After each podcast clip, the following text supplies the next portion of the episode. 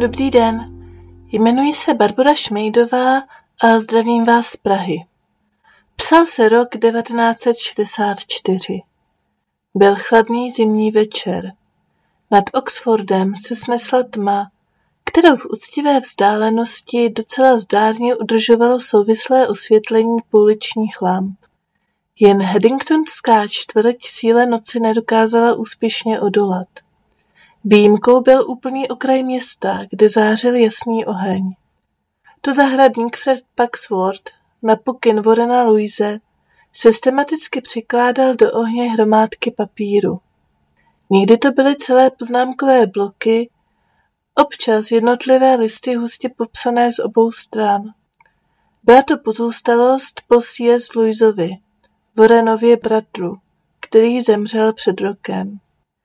Některé fragmenty stihly ještě na poslední chvíli zachránit Louisův bývalý sekretář. Některá díla však byla navždy ztracena.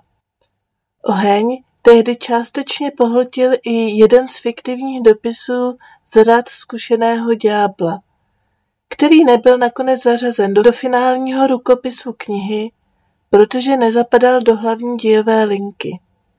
Na přesná slova dopisu, která by doplnila zachráněné útržkovité fragmenty, si dnes už nikdo nespomene. Na základě svědectví Luizových přátel však odborníci mají za to, že tam bylo zhruba toto. Milý tasemníku, rozplývám se radostí nad našimi úspěchy. I když je jasné, že tvoje neskušenost a vrozená neobratnost nezabrání některým chybám, v zásadě se nám podařilo to podstatné. Naučili jsme lidi, aby usilovně hledali své pravé já způsobem, kterým ho nikdy naštěstí nenajdou. Už pár desítek let se točí pěkně v kruhu. Skvělý tah. Mám až husí kůži, když si pomyslím, že by přišli na to, kdo jsou. Pamatuješ, jak nám nedávno zatopila jedna řeholní sestra? Terezie se jmenovala z Avely. To, čemu nepřítel a jeho skvadra říká duše, popsala jako hrad vytvořený z jednoho kusu diamantu. Tenkrát jsme nebyli na to připravení a nastávaly různé politování hodné situace. Křesťané začali nacházet sami sebe a stávali se nepříjemně odolnými proti naší jemné logice. Nazývali nás ještěrkami a kousavými zvířaty a vyháněli nás od zápraží. Br to byly časy. Spojili se s nepřítelem tak, že jsme si leckdy na nich vylámali zuby. Naštěstí teď už tuhle knihu málo kdo čte. Podařilo se nám skvěle zařídit, že lidé o duši už tolik nepřemýšlí. Nenechme se ale uchlácholit, nepřítel může kdykoliv udeřit, protože si všude nachází své skulinky. Není třeba žádných drastických kroků, stačí, když necháme lidi, aby se koukali všude okolo a nikdy sami do sebe. Úplně nejlepší bude, když je přesvědčíme o tom, že se takto sami do sebe vlastně dívají. Pak nám to půjde hned pěkně od ruky. No a snad nebudeš takové nemehlo, abys to pokazil. Většinu už máš natrénováno z dřívějška. Nesmíš opustit naše principy, to víš? Aplikovat je v nové situaci ale vyžaduje určité umění. Proto ti pro jistotu připomenu, co je teď tvým úkolem a jak se můžeš inspirovat z mých vlastních úspěchů.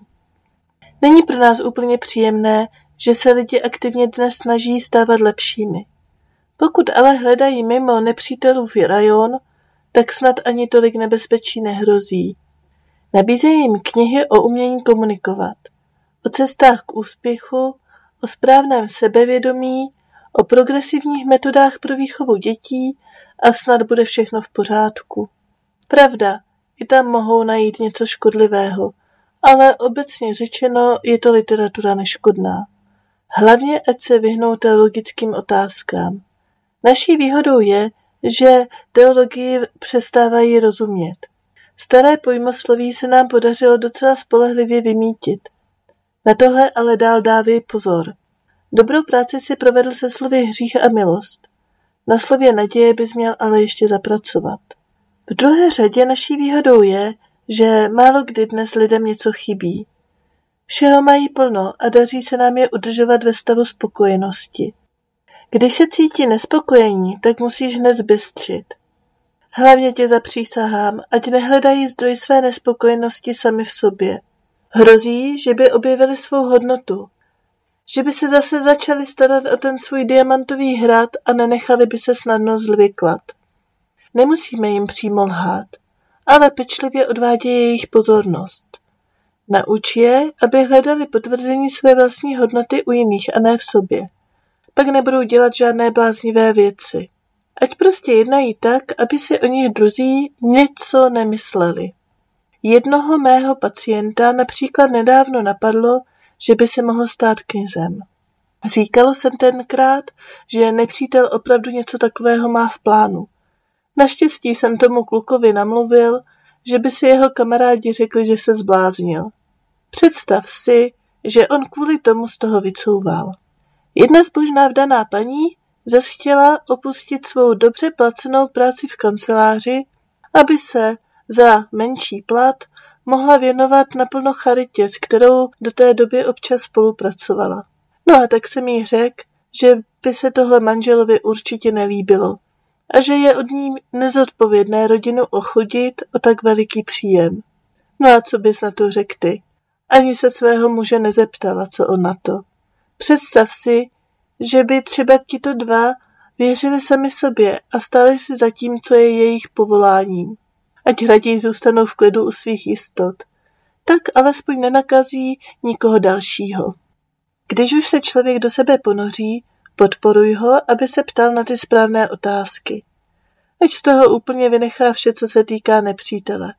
Ať se hlavně smrtelníci neptají, jakou hodnotu mají sami o sobě. Brr, když si vzpomenu, že nepřítelův syn položil za tu chamrať svůj život, tak se z toho ještě teď třesu. Ať na tohle úplně zapomenou. Ať se místo toho snaží zjistit, co mají opravdu rádi. Ať zkoumají, jestli jim vyhovuje vztah, ve kterém žijí. Ať řeší, jestli je jejich práce naplňuje. Samozřejmě i takové otázky nám umí někdy pěkně zavařit. Ale už jsme se naučili, jak na to, věď. Vzpomínáš, jak jsem tehdy tomu mladému otci v takové chvíli namluvil, že není rodinný typ? Jak se rychle zbalil a začal cestovat po světě? Dokud smrtelníci budou zkoumat okolní věci a myslet si, že v tom odhalí své pravé já, a to bez pomoci nepřítele, tak se s tím pořád dá něco dělat. Však ty si s tím poradíš. Tímto směrem postupuj a snad nás nesklameš. Líbá tě tvůj strýc Marchrop. Vzhledem k tomu, že byl poškozený text náročně rekonstruován, jeho původní znění se již pravděpodobně nedozvíme.